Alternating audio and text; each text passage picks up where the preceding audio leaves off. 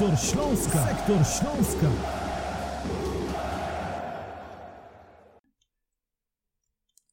Cześć Wrocławianie, to 92 odcinek Sektora Śląska, a dziś porozmawiamy o ostatnich meczach WKS-u i bardzo dobrej dyspozycji wojskowych w poprzednich czterech kolejkach. Moim dzisiejszym gościem będzie Marcin Sapuń. Cześć Marcin. Cześć, witam wszystkich. Będziemy mieli dla Was także w późniejszej fazie naszej rozmowy konkurs. A teraz zacznijmy. W ostatniej serii gier ekipa Jacka Magiery wygrała z Jagiellonią 2 do 1. Jak Ty Marcin oceniłbyś ten mecz, atmosferę na trybunach i całe ogólnie to spotkanie, które było naznaczone błędami sędziowskimi, bo tak jak słyszeliśmy w Lidze Plus Extra e, powinna być czerwona kartka dla Erika Exposito, nie powinno być karnego na Eriku Exposito według Adama Leczmańskiego i czy przede wszystkim zgadzasz się ze zdaniem jednego z ekspertów sędziowskich, no i też jak podsumujesz to spotkanie? No tak, jeśli chodzi o, o spotkanie, to muszę faktycznie przyznać, że e, podobało mi się. E, pierwsza połowa była taka lekko faktycznie mizerna, bo wraz z Adamem Mokrzyskim, którym żeśmy komentowali ten mecz, można było stwierdzić, że faktycznie te pierwsze 45 minut nie było jakieś tak bardzo elektryzu elektryzujące. E, pomimo tego, że właśnie grały ze sobą drużyna, która zajmowała trzecie miejsce w tabeli i lider, więc można by tutaj rzec, że chcielibyśmy oczekiwać troszeczkę jakiegoś innego futbolu od y, obu ekip, natomiast Śląsk przyzwyczaił nas troszeczkę do takiego futbolu w ostatnich spotkaniach. E, co do samej atmosfery, e, no to wiadomo, że fajnie jest zobaczyć e, prawie, może nie, nie chcę powiedzieć pełen stadion, ale taki stadion wypełniany w połowie. 19, ponad 19 tysięcy kibiców to naprawdę dobry wynik. Tym bardziej, że nie ujmując tutaj nic drużynie Jagiellonii, no to nie jest to taki rywal z górnej półki, który w poprzednich sezonach e, często był e, tutaj ta frekwencja była jakaś na wysokim poziomie w meczach z tą, z tą drużyną właśnie. Więc, więc o tyle naprawdę super, że, że kibice dopisali pomimo też tego e, tej daty, nie? czyli niedzieli godzinę 12.30 więc tutaj na pewno duży plus dla w stronę kibiców Śląska, którzy dopingowali przez cały mecz, nawet e, nie, nie tylko ci z e, kibice z trybuny B, ale też z pozostałych e, tutaj sektorów dopingowali przez całe spotkanie, włączali się do tego dopingu, więc to na pewno na duży plus. Co do samego meczu, no ten mecz pokazał bardzo dużo jak ważne było zatrzymanie Erika Exposito we Wrocławiu. Według mnie obok Aleksa Petkowa to tak naprawdę można stwierdzić, że to jest y, najlepszy transfer Wrocławian w letnim okienku transferowym. Bo jednak faktycznie dobrze wiemy, że próbowano tutaj nam Erika podkraść do, do Rakowa Częstochowa, natomiast zarówno Jacek Magiera, jak i dyrektor Dawid Balda postawili tak zwane veto na które jakby też e, przyszedł, e, przyjął e, Erik Exposito sam, bo też w którymś tam wywiadzie pomeczowym powiedział, że zdecydował to wraz z klubem, że zostaje, to jest chyba najlepsze jego, dla niego warunki tutaj we Wrocławiu, aby się pokazał z jak najlepszej strony, tym bardziej, że jest kapitanem tego zespołu.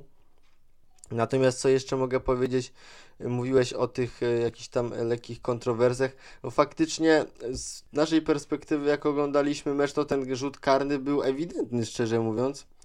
Bo tam widzieliśmy ten kontakt, Eric Exposito nie przyzwyczaił nas też do, do tego, że jest zawodnikiem, który symuluje, więc y, nie przyszłoby nam do głowy nawet w ogóle stwierdzić, że, że tam Erik symu, symuluje w tej sytuacji, że ten karny się nie należał, nie należał dla Śląska.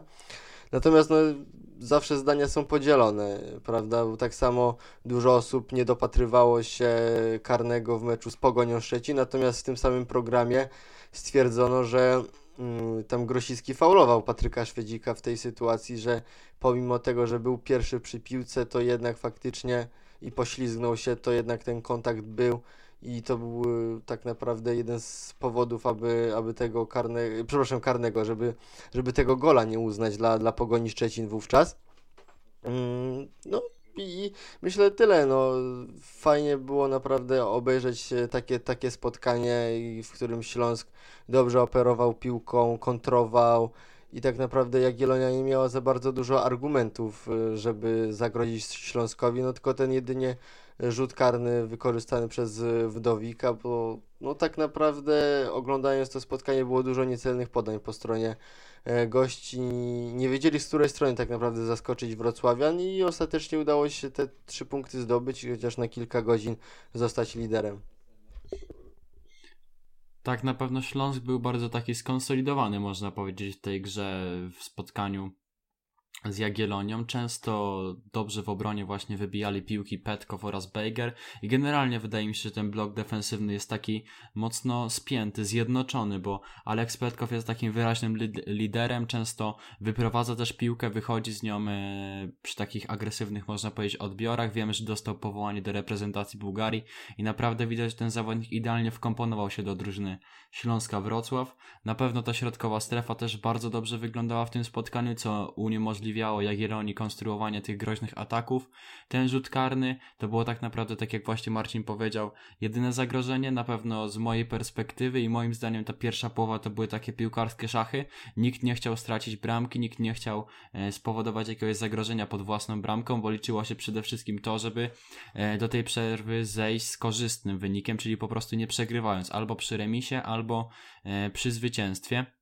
Na pewno ten mecz zmienił się tam w drugiej połowie, tak jak mówił chociażby trener Siemieniec, że właśnie jego zespół postarał się o to, żeby otworzyć gdzieś tam różne sektory boiska i chcieli tak po prostu otworzyć Śląsk Wrocław, przez co dostali bramkę tak naprawdę na początku spotkania po dograniu samca Talara do Exposito i tak naprawdę ten mecz się zmienił. E, na pewno warto pochwalić zespół Jacka Magiery, bo czwarte zwycięstwo z rzędu to jest naprawdę rzecz, która dawno we Wrocławiu nam się nie zdarzała. E, warto podkreślić też dobre zmiany trenera Jacka Magiery i czucia tego spotkania, bo Śląsk kontrolował tak naprawdę cały przebieg tego meczu. E, no i tak jak w końcówce właśnie ta atmosfera mogła pomóc Śląskowi o tym, żeby utrzymać ten wynik bo na pewno kibice byli potrzebni. Też prawie 20 tysięcy na meczu z Jagiellonią trzeba uznać za sukces. E, była, była też ta akcja marketingowa właśnie, żeby rozdawać bilety za darmo tak naprawdę e, ludziom do 18 roku życia. I właśnie Marcin, jak ty oceniasz ten marketing Śląska Wrocław, postawę e, nowego dyrektora właśnie od sprzedaży, zarządzania, marketingiem, właśnie komunikacją Patryka Załęcznego. Jak ty byś ocenił te właśnie jego ruchy, e, te, te nowe rzeczy w social mediach na pewno, bo to jest też e, jakby w jego w jego kompetencjach, czyli jeśli chodzi o komunikację, te śmieszne memy Śląska Wrocław na Twitterze, czy różnego rodzaju takie właśnie podejścia bliżej do fanów i zbliżenia się właśnie z trójkolorowymi. Na pewno każdy, kto śledzi jakby losy poczynania Śląska w mediach społecznościowych od lat, widzi na pewno tutaj dużą poprawę, bo przede wszystkim kontakt z kibicami nie tylko nowego dyrektora, ale też ogólnie osób z otoczenia klubu, bo chociażby y, bardzo aktywny na Twitterze właśnie jest dyrektor sportowy Dawid Balda, który y, nie omieszkał kilkukrotnie informować, dlaczego dany zawodnik nie zasili szeregów Śląska Wrocław. Mieliśmy kilku zawodników przecież na, na testach sportowych i ostatecznie niektórzy z nich e, nie zasilili szeregów e, ekipy tutaj trójkolorowych. Dyrektor to dobrze wyjaśnił. Dzisiaj też e, dowiedzieliśmy się o tym, że będzie takie spotkanie podsumowujące transfery, więc myślę, że to jak najbardziej też e, na plus w kierunku czeskiego dyrektora sportowego.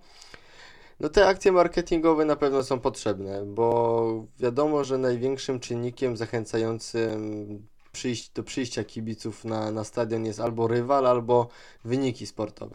Natomiast y, ciekawe zjawisko mogliśmy za, zauważyć w meczu z Lechem Poznań, myślę bo Śląsk przy, przychodził do tego spotkania jako ostatnia drużyna w tabeli. Wiadomo, Lech jest zespołem, który przyciąga na trybuny kibiców nie tylko we Wrocławiu, ale w całej Polsce. Natomiast yy, no, na pewno ta frekwencja na poziomie ponad 20 tysięcy była takim według mnie zaskoczeniem, tym bardziej, że w tym samym czasie odbywało się chociażby spotkanie żużlowe z Party Wrocław. No i tak jak mówię, no te niezadowalające wyniki, natomiast kibice dopisali. Jeśli mówimy jeszcze o tych sprawach marketingowych, mi bardzo się podoba e, to, że w mediach społecznościowych e, publikuje się i też napędza tą frekwencję poprzez udostępnianie liczby sprzedanych biletów. Nie mamy licznika na stronie, natomiast w tych e, pod, takich podstronach, mam tutaj na myśli Facebook, Twitter, Instagram. Na pewno jest to potrzebne i tak jak mówiłem, pobudza to kolejnych kibiców, bo taki postronny kibic, który się za bardzo może nie interesuje piłką albo chodzi raz na jakiś czas na te spotkania ekstraklasy, widząc, że przychodzi na stadion, nie wiem, 10-12 tysięcy kibiców, że już jest tyle sprzedanych biletów, no to na pewno to jeszcze bardziej napędza sprzedaż, bo chociażby może namówić znajomych, rodzinę. Wiadomo, że piłka nożna to sport też, w którym jest ważna rozrywka, więc też osoby idące na takie mecze szukają jej po prostu, więc na pewno dużo atrakcji na, na meczach. Otwarcie sportsbaru też mogło to pomóc, pobudzić tą frekwencję w kilku spotkaniach i najważniejsze jest to, żeby ją utrzymać. Tak, ja osobiście wierzę, że uda się wygrać za tydzień w meczu wyjazdowym z Puszczą Niepołomice i to spowoduje, że na trybunach w meczu z Piastem w sobotę o 15 która jest atrakcyjną godziną według mnie, e, zjawi się ponad 20 tysięcy kibiców i, i nie będzie to jakiś e, wynik, e, który może coś tam, nie wiem, sprawić, że, że niektórzy stwierdzą, że nie, no na Piasta 20 tysięcy chyba nie było nawet takiej, takiego meczu od, od otwarcia, żeby aż tyle kibiców na, na mecz z taką drużyną przyszło. Natomiast myślę, że ważne jest to, żeby chodzić e, nie na drużynę, która przyjeżdża do Wrocławia, tylko na Śląsk i, tego oczekuje Jacek Magiera, tego oczekują pracownicy klubu, którzy często o tym mówią, tak sam szkoleniowiec Wrocławia często wspominał o tym, że jednym z jego celów na ten sezon jest, aby ta średnia frekwencja na meczach domowych Śląska wyniosła około 20 tysięcy. No i mówię, jeśli Wrocławianie poprawią, może poprawią, udowodnią na boisku, że faktycznie grają coraz lepiej, e, no to tutaj możemy się spodziewać tych wysokich frekwencjach w, w kolejnych meczach. No i też na pewno dużym punktem marketingowym według mnie marketingowo-sportowym, o tak bym to bardziej nazwał, no jest utrzymanie w zespole Rika Exposito, bo to był zawodnik, który obok Johna Jeboacha w poprzednim sezonie po prostu ściągał młodych kibiców, czy po prostu wszystkich postronnych osób y, na, na mecze do Wrocławia i na pewno to, że udało się Rika zatrzymać i będzie on występował co najmniej do, do końca rundy jesiennej we Wrocławiu też pomaga w tym, aby budować tę frekwencję, budować wrocławską społeczność tak na pewno kluczem właśnie do dobrej postawy Śląska, do dobrej sytuacji finansowej chociażby klubu jest właśnie liczba sprzedanych biletów i możemy też, Śląsk może się pochwalić średnią frekwencją po tych siedmiu kolejkach ekstraklasy, bowiem WKS zajmuje trzecie miejsce, 18, 18 757 fanów to jest taka średnia na meczach domowych Śląska Wrocław, ponad 20 tysięcy na meczu z Lechem, liczba, która gdzieś tam się zakręciła w okolicach 20 tysięcy z Jagiellonią, to są naprawdę świetne, świetne wyniki i też przede wszystkim kibice, kiedy przyszli na to spotkanie z Lechem Poznań, przekonali się, że Śląsk potrafi grać piłkę nożną. Śląsk ma jakieś metody, recepty na to, żeby pokonać na przykład Lech Poznań, który jeszcze niedawno grał w europejskich pucharach. E, Śląsk wygrał, zdobył trzy bramki, to było interesujące spotkanie, dużo się działo. Na pewno kibice się nie zanudzili na tym meczu, a wiemy jak to wyglądało e, kilka sezonów wstecz, kiedy właśnie przychodziło się, czy to w zimę na mecze Śląska, czy w takie niezbyt przyjemne pory i po prostu się nudziło na tych e, trybunach. A teraz są różnego rodzaju aktywności, czy to na trybunie D są różne e, atrakcje dla dzieci, czy też w formie właśnie medialnej jest ten przekaz Twittera i przede wszystkim ja chciałbym też pochwalić inicjatywę TikToka Śląska Wrocław, bo jest to bardzo fajna forma na to, żeby dotrzeć do młodych fanów, do, e, też żeby pokazać była ostatnio taka seria właśnie na TikToku, że e, pokazywano, co słuchają piłkarze Śląska Wrocław chociażby i to może wywiązać właśnie ta chociażby muzyka, co jest dość prostym przykładem, może wywiązać jakąś więź. Właśnie kibica z, e, z jakimś piłkarzem, zobaczyć, że to są też ludzie, bądź co bądź, też słuchają jakiejś muzyki, może nawet podobnej i po prostu tak skraca dystans pomiędzy kibicem a a właśnie piłkarzami. E, warto też pochwalić właśnie Dawida Balde, który jest aktywny w mediach społecznościowych i dzisiaj też poinformował, że okienko transferowe tak naprawdę się e, zamknęło. Przepraszam, wczoraj poinformował, że okienko transferowe się tak naprawdę w Śląsku Wrocław już zamknęło, że WKS nie szuka nowych nabytków, że były tam formy e, na to, żeby zdobyć jakiegoś zawodnika. Chodziło głównie o skrzydłowego, o taki złoty strzał. Dawid Balda wymienił tutaj na Twitterze nazwiska poszczególnych zawodników, na przykład Felix Mamba, e, Mambima z YP Bernstal Galen albo Rafael Camacho ze Sportingu, Antion Baroan z Botev. Naprawdę e, Śląsk szukał, ale się tak naprawdę nie doszukał. Nie byli to zawodnicy, którzy spełniali kryteria trenera i dyrektora sportowego.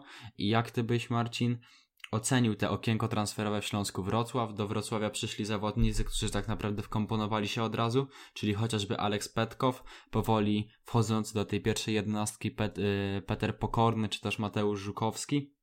Ale są też takie e, przypadki zawodników, którzy tak naprawdę nie są w 100% dysponowani do gry.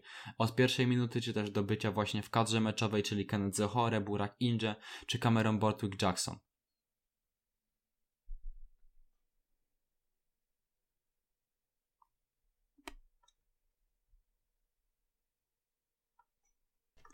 Dobrze, no to jeśli chodzi o, o tych zawodników, które ściągnął Dawid Balda w letnim okienku transferowym, no, tak jak wcześniej wspominałeś, na pewno dużym zaskoczeniem, może nie zaskoczeniem, ale y, solidnym wzmocnieniem jest defensywa, czyli tutaj Aleks Petkow. Natomiast faktycznie kibice mogą mieć takie lekkie pretensje, czy też, no myślę, że tak, pretensje dotyczące chociażby Keneta Zochora, Buraka Indziu, czy Camerona Bortwick Jacksona, bo to są zawodnicy, którzy teoretycznie na papierze wyglądali naprawdę przyzwo jako przyzwoite transfery, ale z biegiem czasu dowiedzieliśmy się, że to są zawodnicy nie do końca przygotowani między innymi fizycznie na to, aby mogli grać w ekstraklasie. Kenneth Zohore zagrał tak naprawdę kilka minut w Kielcach i dostał też szansę w meczu z Zagłębiem, tak samo jak Burak. Natomiast e, Cameron e, to jedynie zawodnik, który dotychczas wystąpił w zespole rezerw. Więc faktycznie w kierunku tych trzech zawodników oczekiwania na pewno były większe niż są teraz, bo tak naprawdę oni są wciąż nieprzygotowani. Teoretycznie Jacek Magiera powiedział na ostatniej konferencji prasowej, że będą stopniowo otrzymywać szanse chociażby w tych sparingach, między innymi Zerbelipsk w czwartek bodajże ten, ten, ten mecz, e, ten test mecz.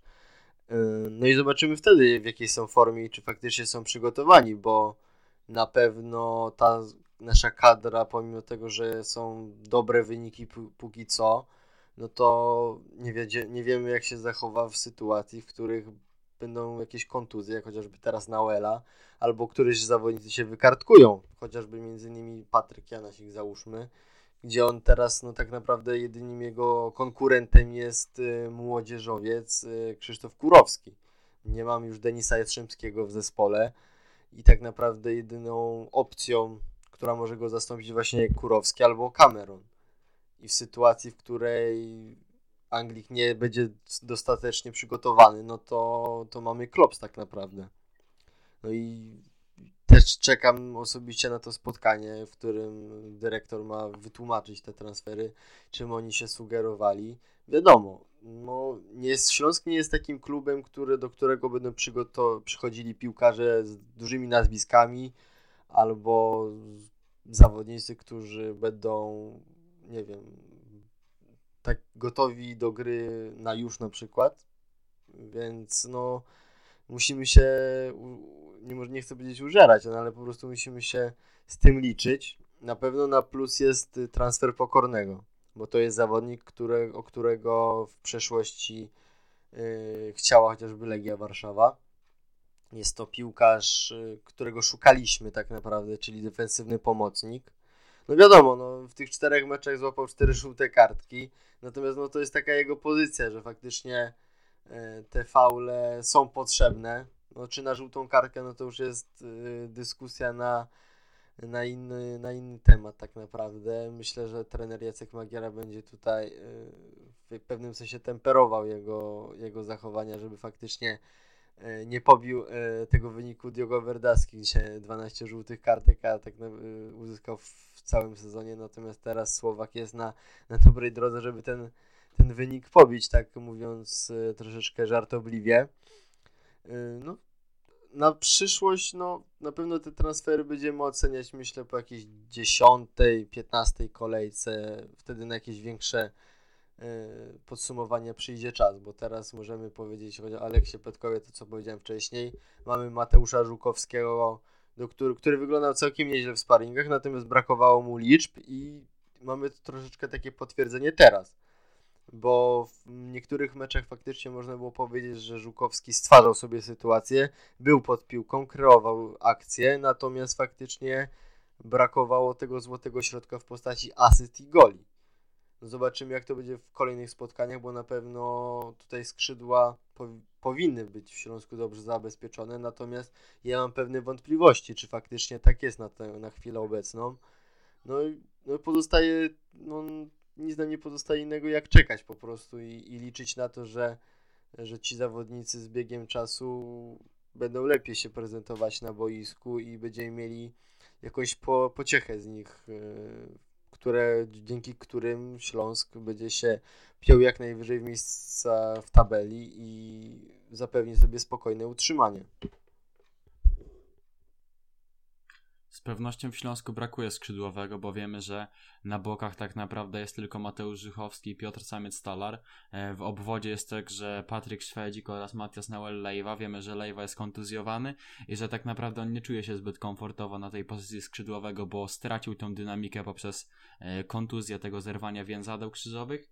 Oczywiście w meczach, czy to w Łodzi, czy później w, w Szczecinie, Wyglądał dobrze na tej pozycji Matias Nauel-Leiva, ale wydaje mi się, że on bardziej komfortowo czuje się w środkowej strefie.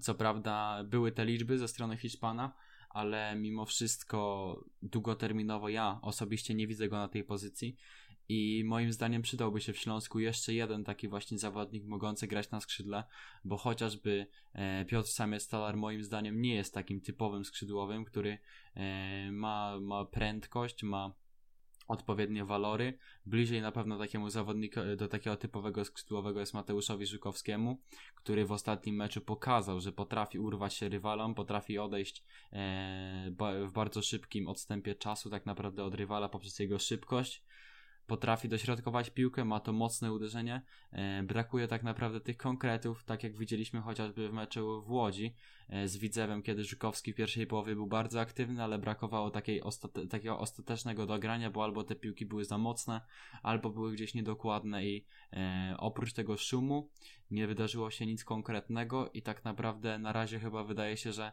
tego zawodnika zapamiętujemy właśnie w taki sposób, że robi dużo szumu, ale nie wynika z tego nic konkretnego. Oczywiście on dopiero wkomponowuje się w zespół, tak jak Peter Pokorny czy e, Alex Petkow, ale oczywiście Alex Petkow to zawodnik, który od razu wszedł do zespołu, tak naprawdę z buta razem z drzwiami i futryną można powiedzieć i e, zawładnął tak naprawdę defensywą Śląska Wrocław i jest jednym z lepszych zawodników na ten moment, jeśli chodzi o dyspozycję na pewno w Śląsku Wrocław. E, warto też pochwalić na pewno trenera Magierę za to, jak e, dysponuje tą kadrą, jakich decyzji podejmuje. Wiemy właśnie, że niedysponowani tak naprawdę, niedysponowana jest trójka nowych nabytków, czyli Burak Indzie, e, Kenneth Zachore i Cameron Botwick Jackson, a mimo wszystko Śląsk wygrał cztery ostatnie mecze, jest w dobrej formie, jest na bodajże drugim miejscu w tabeli i naprawdę wygląda to dość obiecująco. Trener Magiera wymyślił tak naprawdę nowy system gry, można to tak nazwać Śląska Wrocław, czyli solidna defensywa i rozbijanie kolejnych ataków rywali poprzez potem szybkie kontrataki i właśnie solidną defensywę, aktywny, aktywny środek pola, z którego składa się właśnie chociażby Peter Pokorny, czyli nowy nabytek, e, o którym warto wspomnieć, że właśnie jest on takim łącznikiem pomiędzy linią defensywną a y, tą ofensywną. Mówił o tym chociażby w wywiadzie dla nas Pet, y, Petr Schwarz, który mówił, że właśnie ten, e, ta osoba i taka szóstka w postaci Petera Pokornego daje naprawdę więcej spokoju, wolności i takiej e, chęci do gry ofensywnej piłkarzom takim jak Olsen, Żuchowski czy właśnie wcześniej wspomniany przeze mnie Czech. E, właśnie Pokorny daje im taki, taki spokój i przede wszystkim chciałbym Ciebie zapytać, Marcin, jak Ty oceniasz tą drugą kadencję Jacka Magiery? Moim zdaniem jest na pewno trener Jacek e, zmotywowany do tego, żeby stworzyć coś w Śląsku, coś wielkiego i może nie teraz, nie w tym sezonie, ale za kilka następnych e, edycji Ekstraklasy, za kilka kolejnych lat trener Magiera chciałby tutaj zrobić coś wielkiego we Wrocławiu i chciałby, żeby e, to duże miasto, stolica Dolnego Śląska stała się takim e, miastem piłkarskim, gdzie tak naprawdę Śląsk Wrocław będzie jednym z ważniejszych rzeczy w tym mieście, a mecze Śląska byłyby takim właśnie wrocławskim piłkarskim świętem.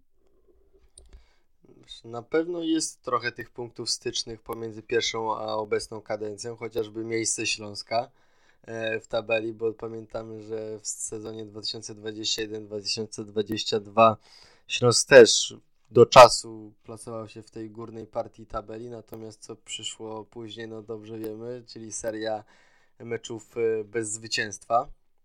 Ale myślę, że trener Magiera podejmując się tego zadania pod koniec sezonu był mądrzejszy. Jest, był i jest y, mądrzejszy o te parę miesięcy. Wiedział, wie po prostu, co zrobił źle. No i wydaje się, że, że chce jak najbardziej to i najszybciej to naprawić. To, co, co mu się nie udało w poprzedniej, tej pierwszej swojej kadencji. I widać to chociażby po tym, że y, Śląsk nie, nie chce o, w każdym meczu grać jakoś bardzo ofensywnie, tylko dostosowuje taktykę do przeciwnika. No mamy takich piłkarzy, jakich mamy, więc myślę, że taka taktyka jest jak najbardziej sprawna i przede wszystkim daje efekty, co mogliśmy zauważyć w meczach z Lechem Poznań, z Pogonią czy z Widzewem, że czasami faktycznie cofnięcie się do defensywy, nawet załóżmy w drugiej części spotkania, pokazuje i, i uszczelnienie, uszczelnienie tej defensywy, to co jest najważniejsze, Y, daje efekty w postaci możliwości kontrataku z wykorzystaniem chociażby Erika Exposito, czy też stałych fragmentów gry, kiedy w meczu z Widzewem strzelił Paluszek, w meczu z Lechem y, rzut rożny, dośrodkowanie Denisa Jastrzębskiego i y, bramka Erika Exposito głową, tak samo chociażby z Jagiellonią rzut karny między innymi. No więc myślę, że tak podsumowując troszeczkę ten okres. Y, mam nadzieję, że, że faktycznie Jacek Magiera odrobił lekcję. Widać, że jest bardzo zdeterminowany, zaangażowany w zespół, chociażby w to, że po tych perturba, perturbacjach z transferem Erika Exposito powiedział wprost, że, że to zawodnik już nie odejdzie, że nie ma na niego takiej zgody, dostał opaskę kapitana i to też ciąży na nim pewna odpowiedzialność na, na hiszpańskim napastniku. No, póki co się wszystko sprawdza i trzeba liczyć na to, że, że będzie tak dalej. Jedynie obawy, jakie możemy mieć, to właśnie z tymi sytuacjami dotyczących zdrowia zawodników yy, i też wykartkowania na jakieś konkretne spotkania, czy wtedy nie przyjdzie jakiś gorszy okres dla, dla Śląska. No i to, co chceli, chcemy poprawić, to na pewno grę z tymi drużynami teoretycznie na podobnym poziomie co Śląsk lub słabszymi. Bo jeśli się przeniesiemy chociażby o 12 miesięcy wstecz, no to mamy kadencję Iwana Dżurdziewicza i wtedy z tymi mocnymi drużynami faktycznie graliśmy bardzo defensywny futbol przynoszący efekty. W meczach z innymi drużynami próbowaliśmy, tak? To jest właśnie to kluczowe słowo, próbowaliśmy grać ofensywną piłkę. Z jakim skutkiem, no to wszyscy dobrze wiemy, że E, serw zostawił Śląsk w strefie spotkowej. No po prostu się ta taktyka nie udawała. Między innymi może chociażby z tego względu, jaki mieliśmy zawodników, o jakim e, typie tak naprawdę. Teraz mamy dużo zmian i ważne jest to, żeby dla każdego z nich trener Magiera znalazł miejsce w składzie. Według mnie trener Magiera jest takim człowiekiem, który, od którego emanuje spokój i plan na Śląsk Wrocław, bo widzimy to chociażby po tym, jak zawodnicy zachowują się na boisku. Nie ma tam paniki, nie ma nerwowości. Każdy wydaje się, e, że wie, co ma robić na boisku, że te wszystkie wytyczne są przejrzyste. E, no i każdy zawodnik po prostu wie, jakie ma zadania, wie, kogo ma kryć przy rzutach, y, przy rzutach rożnych, wie, jak ma się zachowywać w ataku, jak ma się zachowywać w fazie przejściowej. Wszystko wydaje się być takie e, ułożone przez trenera Jacka Magierę. Przede wszystkim wydaje się, że trener zna też bardzo dobrze zespół po tak krótkim okresie tak naprawdę z drużyną, że wie, kto może w jakimś momencie pomóc zespołowi. Tak jak widzieliśmy to e, często przy zmianach, kiedy na przykład wszedł na boisko Aleksander Paluszek w meczu z Lechem Poznań, który pomógł utrzymać wynik. Tak samo Paluszek wszedł chociażby w meczu e, z Widzewem, kiedy zdobył bramkę na 2 do 0 i naprawdę wydaje się, że te zmiany są naprawdę trafione i że trener Magiera wie co robi, jest fachowcem.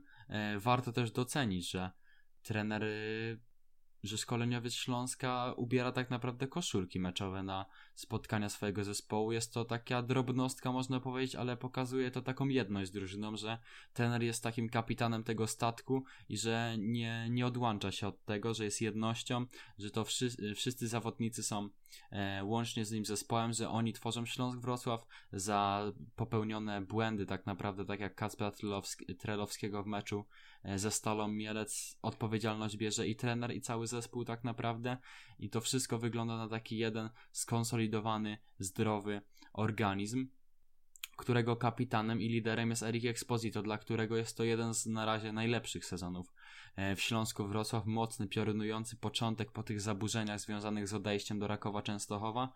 I moje pytanie jest takie, czy ty Marcin w ogóle wyobrażasz sobie obecnie Śląsk Wrocław bez Erika? I co według ciebie stałoby się, gdyby Hiszpan na przykład, e, nie daj Boże, można powiedzieć, dostał jakiejś kontuzji, albo został wykartkowany, dostał czerwonej kart, yy, obejrzał czerwoną kartkę, czy coś takiego by się wydarzyło.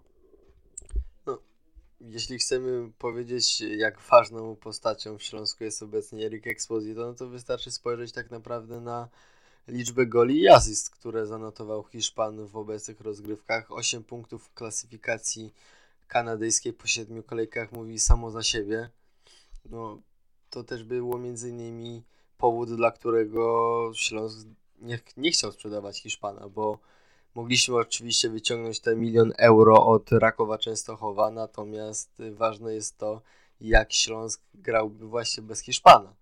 Bo co prawda moglibyśmy ten milion euro zgarnąć nie wiem, w zimowym okienku ściągnąć jakiegoś innego zawodnika chociażby, ale tak naprawdę w sytuacji, w której byśmy, nie wiem, zaczęli diametralnie przegrywać pojedynki i byśmy się stali kandydatem do spadku, to tak naprawdę e, moglibyśmy więcej stracić pieniędzy spadając do pierwszej ligi, chociażby z praw telewizyjnych i innych tam funduszy, które, które spływają po, po sezonie do danego klubu.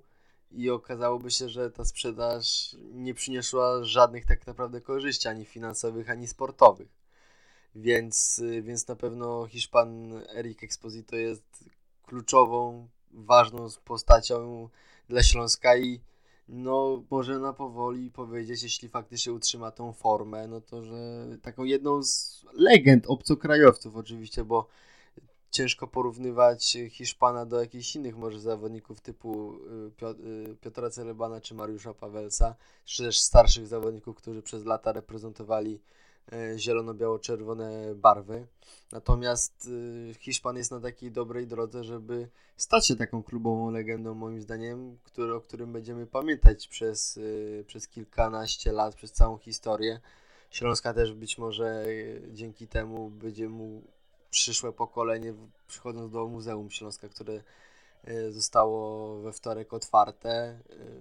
Tam znalazł się jakiś portret chociażby, czy wzmianka właśnie o Eriku Exposito. Nie chciałbym myśleć, co by się działo, gdyby Hiszpana zabrakło, gdyby jakiś uraz się stał, bo faktycznie na ten moment nie mamy takiego godnego zmiennika jego. Oczywiście mamy Petrek, Patryka Szwedzika, natomiast nie jest to obecnie zawodnik, który jest w stanie moim zdaniem w 100% zastąpić Erika. Owszem, to jest y, piłkarz, y, który może zagrać jako dziewiątka. Już kilka razy przecież taka sytuacja miała miejsce chociażby w Gdańsku czy w Zabrzu, natomiast y, no, ta gwarancja godnego takiego zastąpienia, chociażby nie wiem, w liczbach asyst, goli, no póki co według mnie nie ma. Wszyscy myśleli, że może Kenneth Zohore będzie takim piłkarzem, natomiast obecnie no, to jest zawodnik bez formy, który trenowy, trenuje indywidualnie, więc też jest tak naprawdę ciężko powiedzieć, co będzie za, za kilka miesięcy, bo to może być zawodnik, który w momencie, w którym jakby wyszkoli się, wytrenuje, będzie gotowy do gry, wystrzeli też i będzie bramkostrzelnym napastnikiem. Ja tego nie neguję, bo, bo tak naprawdę nie wiem obecnie czego się spodziewać po, po Duńczyku, ale no na, na chwilę obecną jest ciężko rokować nie wiem, przypuszczać, co by było, gdyby. Ważne jest to, żeby faktycznie Erik y, był tutaj ze Śląskiem jak najdłużej i żeby żadne nie przydarzyły mu się złe, złe rzeczy, bo chociażby mecz w poprzednim sezonie w Gdańsku, kiedy nie zabrakło ich Johna Jeboacha i Erika Exposito pokazał, że ta ofensywa wówczas z Kai Quintaną no po prostu leży. No i, i tyle ode mnie w tej kwestii.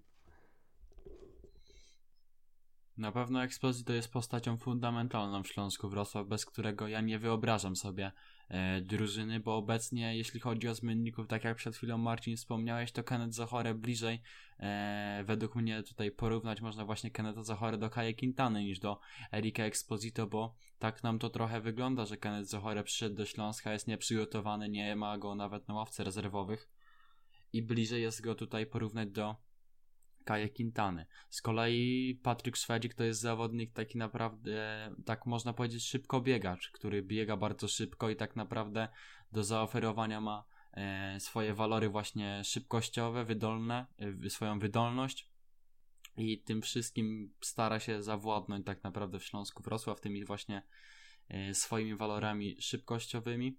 I, I to jest jakby jego, moim zdaniem, jednym z nielicznych walorów u tego zawodnika, a jeśli chodzi o Erika Exposito, to jest napastnik zupełnie e, z innego wymiaru, porównując go do wcześniej wspomnianych przeze mnie zawodników, bo Erik jest przede wszystkim piłkarzem, który bierze grę na siebie, e, który jest też takim dodatkowym rozgrywającym, schodzącym bardzo często do rozegrania, który bierze właśnie, jak wcześniej wspomniałem, grę na siebie. E, stara się przetransportowywać piłki takimi długimi zagraniami z prawej na lewą stronę, Często przypomina to właśnie grę chociażby Harry'ego Kane'a, który schodzi właśnie do rozegrania i stara się w taki sposób y, pomagać swojemu zespołowi, co naprawdę jest cenne. I dzięki temu Exposito ma także asysty, nie jest takim tylko lisem pola karnego, który czeka na to, aż ktoś skreuje, wykreuje mu okazję, dorzuci piłkę prosto na głowę, ale częściej właśnie to on sam sobie kreuje te bramki, tak jak widzieliśmy właśnie po rzucie karnym y, w meczu z Jagiellonią czy dostał podanie od Piotra Samcatalara i sytuacja sam na sam, gdzie tak naprawdę nie mógł się pomylić. A ja na chwilę jeszcze przerwę tutaj naszą dyskusję i przedstawię zasady naszego konkursu. Pod tym podcastem możecie typować wynik spotkania WKS-u z Puszczą Niepołomice. Kto poprawnie wytypuje rezu rezultat tego starcia zostanie nagrodzony podwójną wejściówką na mecz Śląska z Piastem. Zapraszamy Was do typowania, a ja mam do Ciebie Marcin pytanie, e, który z tych e, spotkań wygranych przez Śląsk Wrocław w tym sezonie był według Ciebie najlepszy? Które spotkanie e, podobało Ci się najbardziej? Przypomnijmy, WKS wygrał najpierw z Lechem, później Wio- e, Widzewem, Pogonią oraz na końcu Jagiellonią Białystok. Szczerze, wydaje mi się, że chyba postawiłbym na ten mecz z Lechem Poznań. Między innymi poprzez atmosferę na trybunach, ale też bardzo dużą skuteczność Wrocławia, bo wtedy wówczas strzeliliśmy przecież trzy bramki yy, i to też udowodniło tak naprawdę, jak ważną postacią jest dla Śląska Erik Exposito. Bo to był też okres, w którym właśnie zaczęto coraz częściej dyskutować na, na temat jego odejścia, a to spotkanie pokazało, że tak naprawdę Śląsk bez Erika nie istnieje, bo przypomnijmy, Hiszpan strzelił dwa gole, zanotował asystę przy bramce Patryka Szwedzika, no i tak naprawdę udowodnił, że jest wrocławskim królem y, w tym sezonie i tak naprawdę wydaje mi się, że skutecznie Śląsk w tym meczu zarówno grał w obronie, jak i w ataku, bo wiadomo, oddaliśmy piłkę kolejorzowi w tym sytuacji, który był też zmęczony po porażce w Trnawie. Natomiast y, tak naprawdę poznaniacy nie zagościli zbyt często przy, w polu karnym Wrocławia. Te ich ataki były słabe albo po prostu takie nijakie, mówiąc, mówiąc szczerze.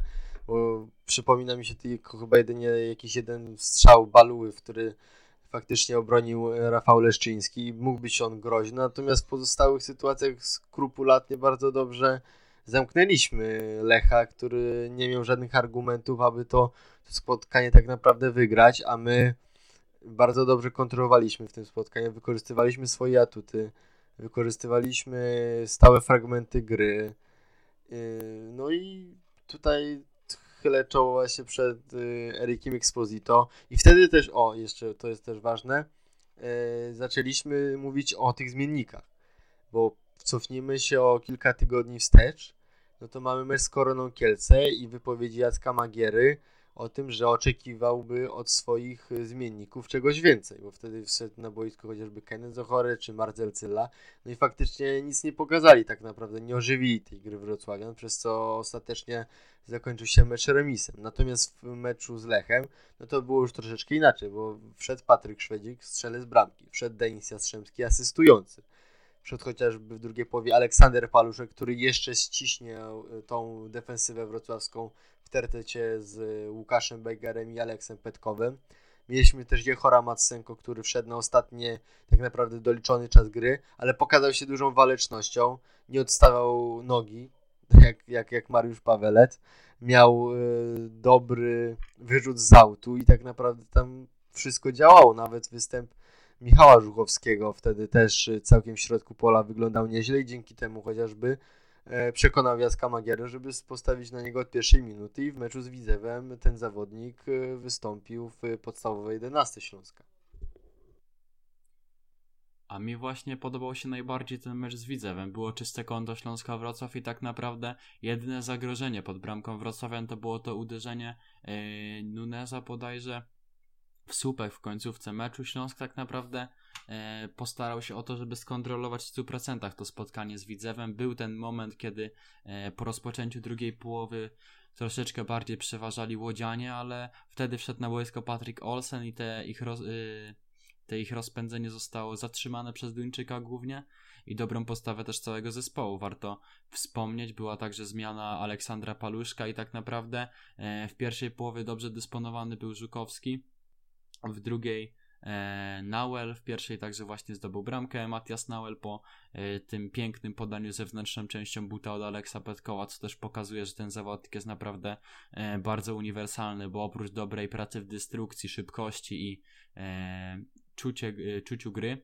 jest też dobrym piłkarzem pod względem wyprowadzenia piłki i nie boi się mieć futbolówki przy, przy nogach, pod stopami i przede wszystkim właśnie to spotkanie mi się podobało, było zero z tyłu i warto też wspomnieć, że Śląsk w tym sezonie e, nie tracił zbyt wielu bramek, bowiem e, nie licząc rzutów karnych, to WKS stracił tylko 5 bramek z gry. No i właśnie dwa razy ustrzelono Śląska po rzutach karnych. I jak ty właśnie Marcin oceniasz E, postawę gry defensywnej Śląska Wrocław, która jest tak naprawdę kluczem do tego, aby wygrywać i piąć się do góry, bo wiemy, że na przykład w poprzednim sezonie takim szefem defensywy był leczący się teraz e, Konrad Poprawa i można powiedzieć, że w buty e, właśnie młodego środkowego obrońcy wszedł Alex Petkow. Oczywiście Petkow gra bardziej na pozycji lewego środkowego obrońcy, ale jeśli chodzi o taką pracę mentalną, o to, żeby trzymać ten blok defensywny i być takim po prostu szefem, to właśnie wcześniej był nim poprawa, teraz e, jest nim Petkow. Jak ty to Marcin właśnie oceniasz? Póki nie ma żadnych urazów, kontuzji, oceniam bardzo pozytywnie naszą obronę, naszą sferę tutaj, strefę defensywną, bo zarówno Łukasz Bejger świetnie dogaduje się z Aleksem Petkowem, mamy po bokach obrony Martina Koczkowskiego oraz Patryka Janasika, którzy nie tylko bronią, ale też potrafią E, doskoczyć do sytuacji, do akcji ofensywnych, czego efektem chociaż był, była bramka Martina w meczu z Koroną, albo asysta Patryka Janasika przeciwko Lechowi Poznań.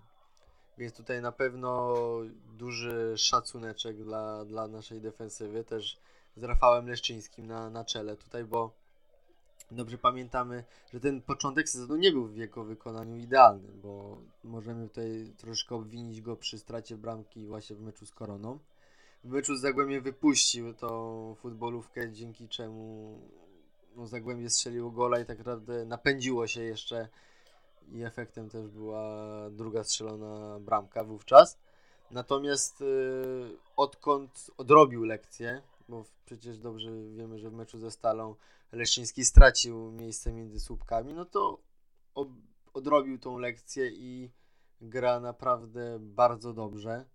Mm, co prawda rywale nie stwarzają mu sobie może jakiejś bardzo dużej liczby sytuacji, natomiast to też pokazuje, że obrona Śląska potrafi wyłączyć jakichś kluczowych graczy w konkretnych meczach. Tak było chociażby z Jordi Sanchezem e, w meczu z Widzewem i chociażby mówiliśmy na samym początku naszego podcastu o Twitterze i o memach i tam właśnie był mem skierowany w kierunku Aleksa Petkowa, który w swojej kieszeni schował napastnika Łodzian. I tak samo w kolejnych spotkaniach e, ta defensywa wygląda całkiem nieźle. Oczywiście wiadomo, że zdarzają się jakieś kilka błędów, chociażby czego efektem były te rzuty karne. Natomiast no, w przypadku meczu z Lechem, no to tutaj Mateusz Żukowski sprokurował karnego. W meczu z e, Jagiellonią Peter Pokorny. Więc e, póki co, no to ta defensywa wygląda całkiem nieźle.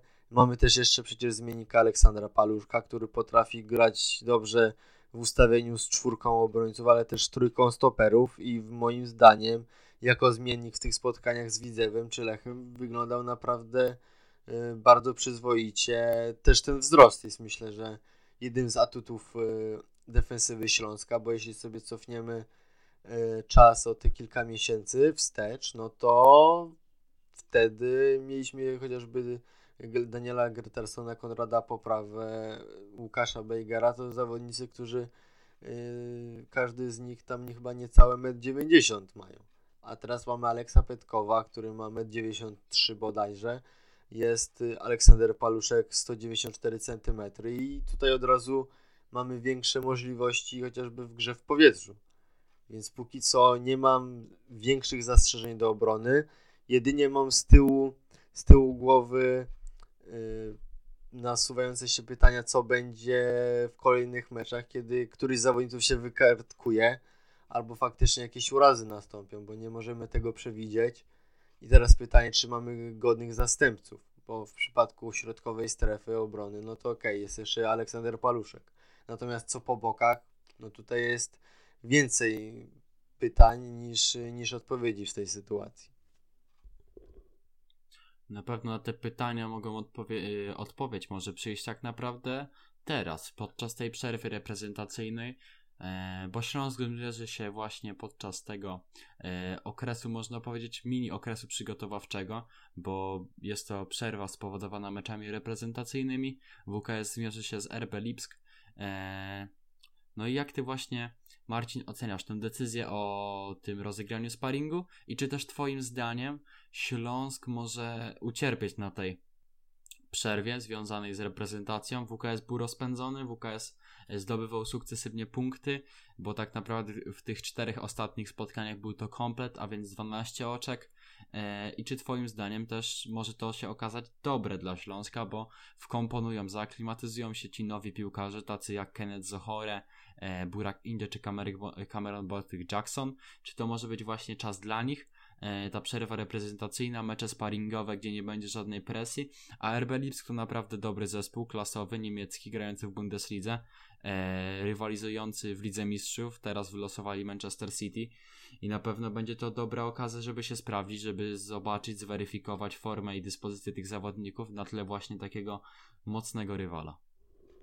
Tak, zgadzam się z Tobą w 100%, jeśli mówisz o o, no, o tych piłkarzach przytoczonych. Y, trener Magiera sam wspominał na konferencji prasowej, że to będzie odpowiedni czas dla chociażby tej trójki piłkarzy, czy też pozostałych, którzy dostawali póki co mniej szans, y, mniej minut w ekstraklasie. Jak najbardziej myślę, że takie sparingi są potrzebne, z, tym bardziej z mocniejszymi rywalami, aby ci zawodnicy pokazali na co ich stać, y, udowodnili, że zasługują na miejsce w składzie, chociaż albo w kadrze meczowej chociażby. Co do przerwy reprezentacyjnej, mieliśmy już przerwę chociażby w momencie, w którym Pogoń Szczecin przełożyła spotkanie. I wówczas, y, czy to przytoczyło się dobrze dla Śląska? No, no nie, tak, bo przegraliśmy ze Stalą Mielec wówczas. Natomiast y, faktycznie Śląsk jest na fali wznoszącej, y, ale no mam nadzieję, że, że nie uśpi to tak naprawdę czujności trójkolorowych w tej sytuacji a najlepszym przykładem będzie chyba się te sparingi, bo w momencie, w którym y, ze Pogonią Szczecin zostało przełożone spotkanie, to tak naprawdę Wrocławianie tylko trenowali.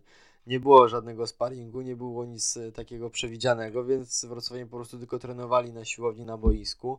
Teraz będą aż y, dwa sparingi, bo jeszcze jubileuszowy przecież spotkanie bodajże w sobotę. No i to jest dobra okazja, jeszcze raz powtórzę się, na to, aby ci zawodnicy utrzymali rytm meczowy, a zawodnicy, którzy otrzymywali troszeczkę mniej tych minut w ostatnich siedmiu kolejkach, pokazali się y, Jaskowi Magierze i, i też jakby nam tutaj kibicom, że, że zasługują na, to, na, te, na te minuty w Ekstraklasie. I tak naprawdę no będziemy na pewno patrzeć w tym, tym kierunku, jak ci zawodnicy się rozwijają, zarówno, zarówno ci z rezerw młodzi zawodnicy, no ale też ci, którzy przyszli do Śląska w letnim okienku transferowym. Tak, z pewnością kibice we Wrocławiu liczą na to, że ten okres przygotowawczy przyniesie więcej dobrego niż złego, a to już będzie koniec dzisiejszej naszej audycji. Przypominam, że można nas subskrybować na naszym kanale YouTube, polubić nasz materiał, co zmotywuje do, nas do nas, dalszego działania. Zapraszamy także do typowania w komentarzu wyniku starcia Śląska z Puszczą, bo można wygrać podwójną wejściówkę na e, mecz Śląska z Piastem. To był 92 odcinek Sektora Śląska, a moim dzisiejszym gościem był Marcin Sapuń. Dzięki, do zobaczenia, cześć. A ja nazywam się Kacper Cyndecki. Dziękuję Państwu za uwagę i do zobaczenia kolejnym razem. Hej Śląsk! To jest Sektor Śląska. Sektor Śląska.